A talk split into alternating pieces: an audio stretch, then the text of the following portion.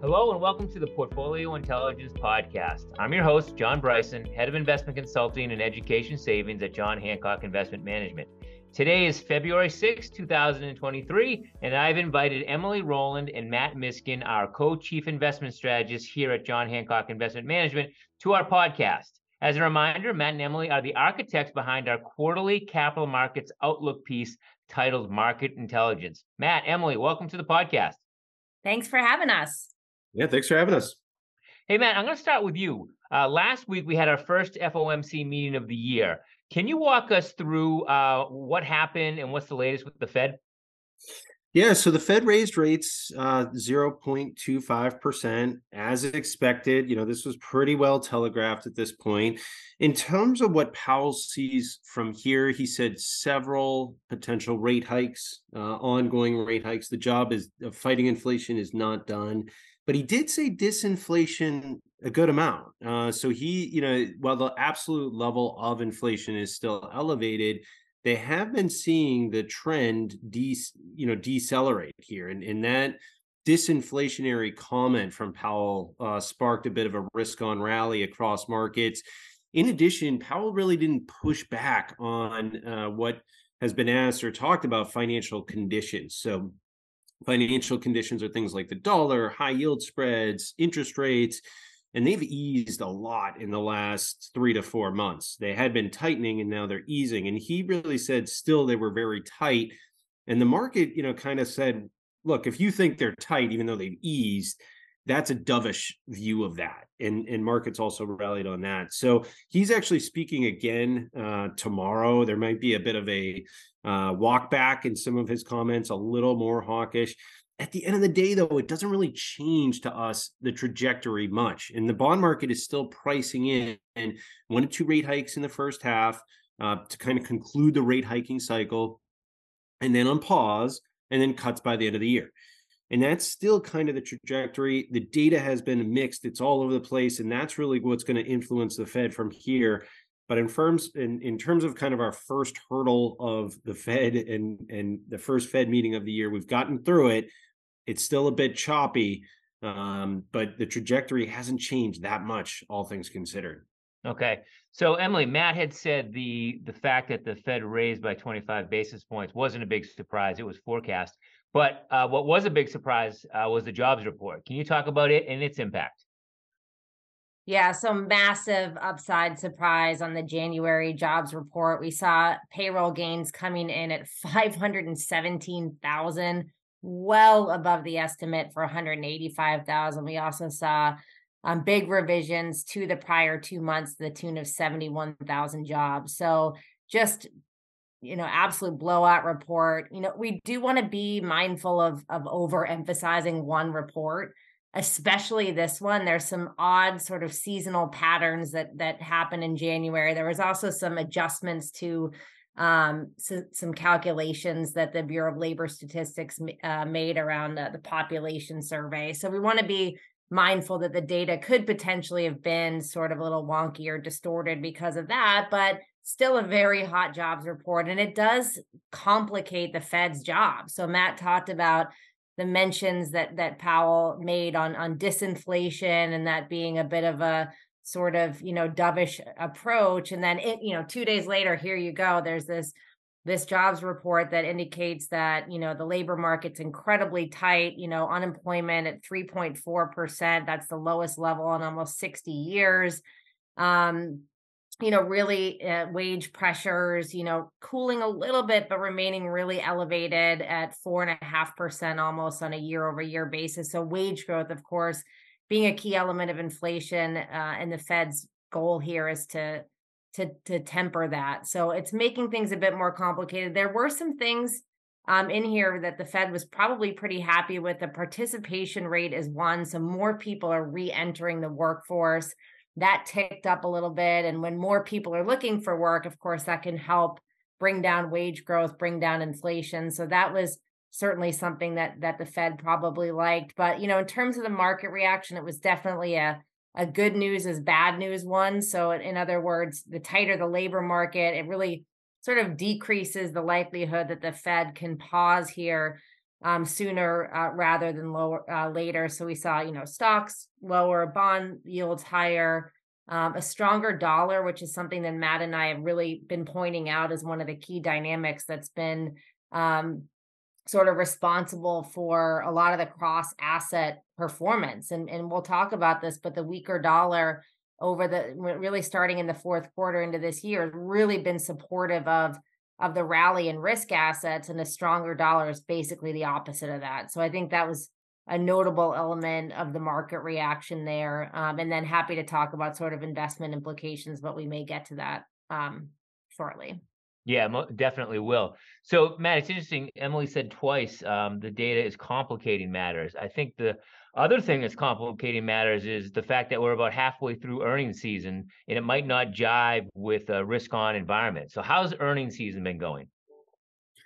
Yeah, it's holding in okay, but then when you look at relative to the last several years, and even you strip out COVID, and you just kind of think about how typically earnings come in, it's frankly not great.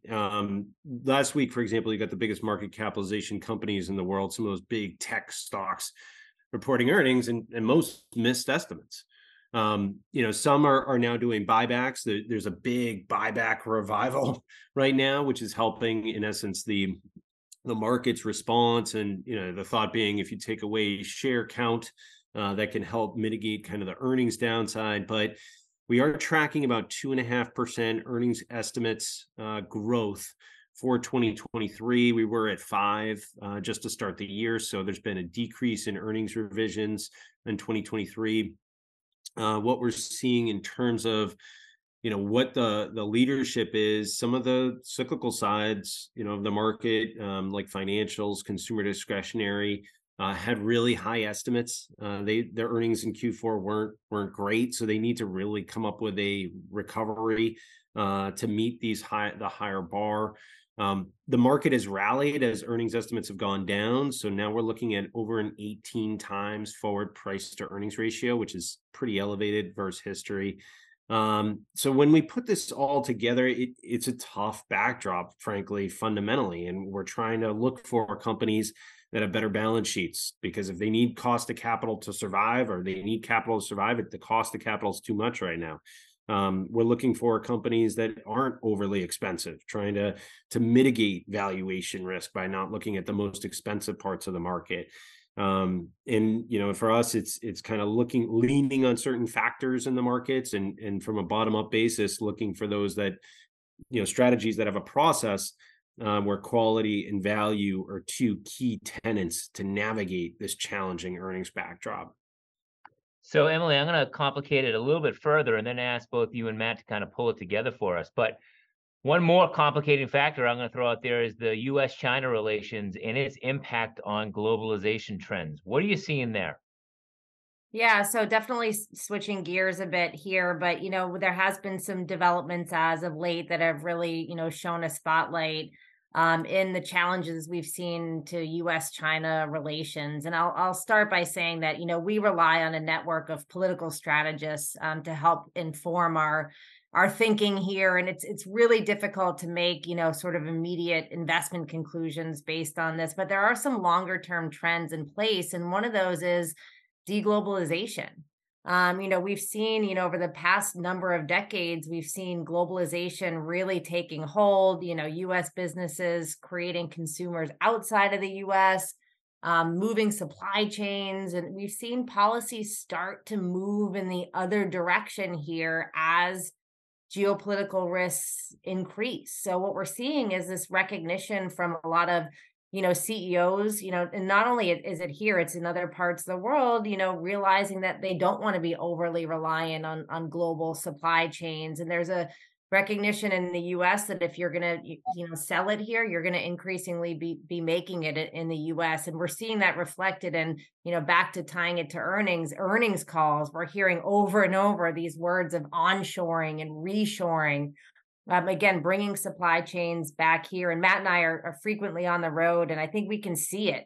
Middle America, I think, is fertile ground for this sort of new industrial revolution that's happening in the U.S. And we look to think about this more secular trend and how it benefits companies in the in the middle America, part of the country, as well as mid-cap equities, which have overweights to areas like industrials, materials, think sort of, building, construction, trucking.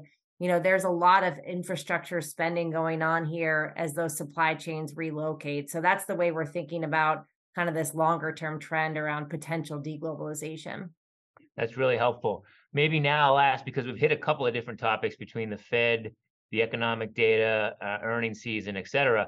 Emily, how are you talking to clients about pulling it all together and how they should be positioning their portfolios as we're 1 month into 2023? And then Matt, I'll ask you to kind of comment anything else you'd add to that story. Yeah, I think Matt did a great job of highlighting how tricky, this backdrop is, because on one hand, we're getting evidence that, we're not in a recession. I think it's tough to say with the unemployment rate at the lowest level in 60 years that we're in a recession. But the other economic data that we watch really closely, things like the leading economic indicators at negative 6% year over year, the yield curve, inverted to the tune of almost 80 basis points, the PMIs, which is purchasing managers indices, a really timely read on the health of an underlying economy, suggesting that we're in contraction here, and that economic growth is decelerating across the globe. But you're getting this choppiness in economic data, which makes it tricky. And we're seeing a sort of mismatch between what we would expect in terms of cross-asset performance, given those leading indicators, the yield curve, the PMIs would be a risk-off period, but we're seeing this kind of really very cyclically oriented risk-on move in the markets as investors sort of, celebrate, for lack of a better word, the slowdown in inflation, which has been one of the biggest, enemies to the market over the past year or so. So we're advising investors to be careful. It is incredibly easy to get whipsawed in this type of environment. We don't want to be, reaching for returns in the riskier corners of the market. And as Matt mentioned, we continue to suggest that investors, increase quality, emphasize value, look to more defensive equities. And frankly, we continue to see the income on high quality bonds is really extremely competitive versus other options. Given our analysis, which suggests that a recession does likely unfold later in 2023. Excellent. Matt, what would you add? I know you're cautious by nature and a long-term investor, but what would you add to Emily's comments? Yeah, I think on the fixed income side, it is also challenging. I mean, we keep having the 10-year Treasury yield kind of back up or hit around 3.40% and then bouncing. It feels like it's about to break down, and now we're almost at 3.6 this morning. So we're kind of in this trading and choppy range, even for treasury yields, which is then influencing broader bond markets.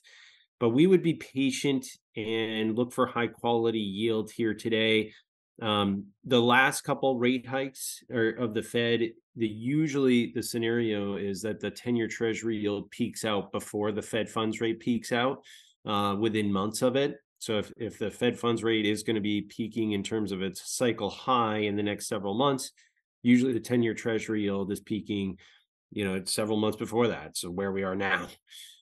In addition, in recessions, the average decline over the last three recessions of the 10-year Treasury yield is 2.65%, and the average amount of Fed cuts is 4.25%. So what we want to do is make sure we don't miss that duration tailwind, meaning interest rates falling into a recession, because if you miss that, then you can't lock in, or you can't basically move into that duration and get that longer maturity.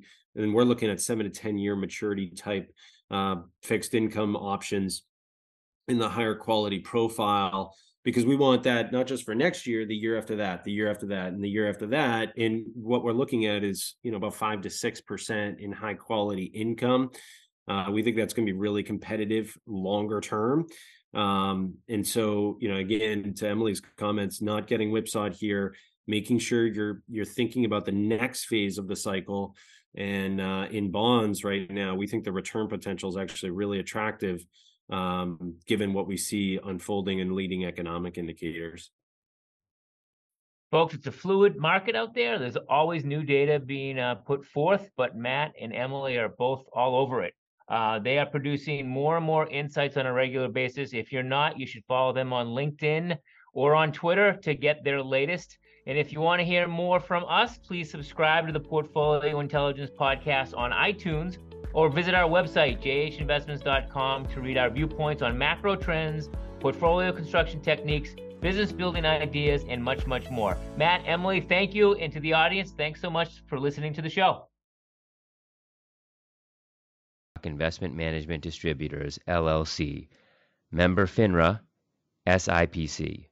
The views and opinions expressed in this podcast are those of the speaker, are subject to change as market and other conditions warrant, and do not constitute investment advice or a recommendation regarding any specific product or security. There is no guarantee that any investment strategy discussed will be successful or achieve any particular level of results. Any economic or market performance information is historical and is not indicative of future results, and no forecasts are guaranteed. Investing involves risks, including the potential loss of principal.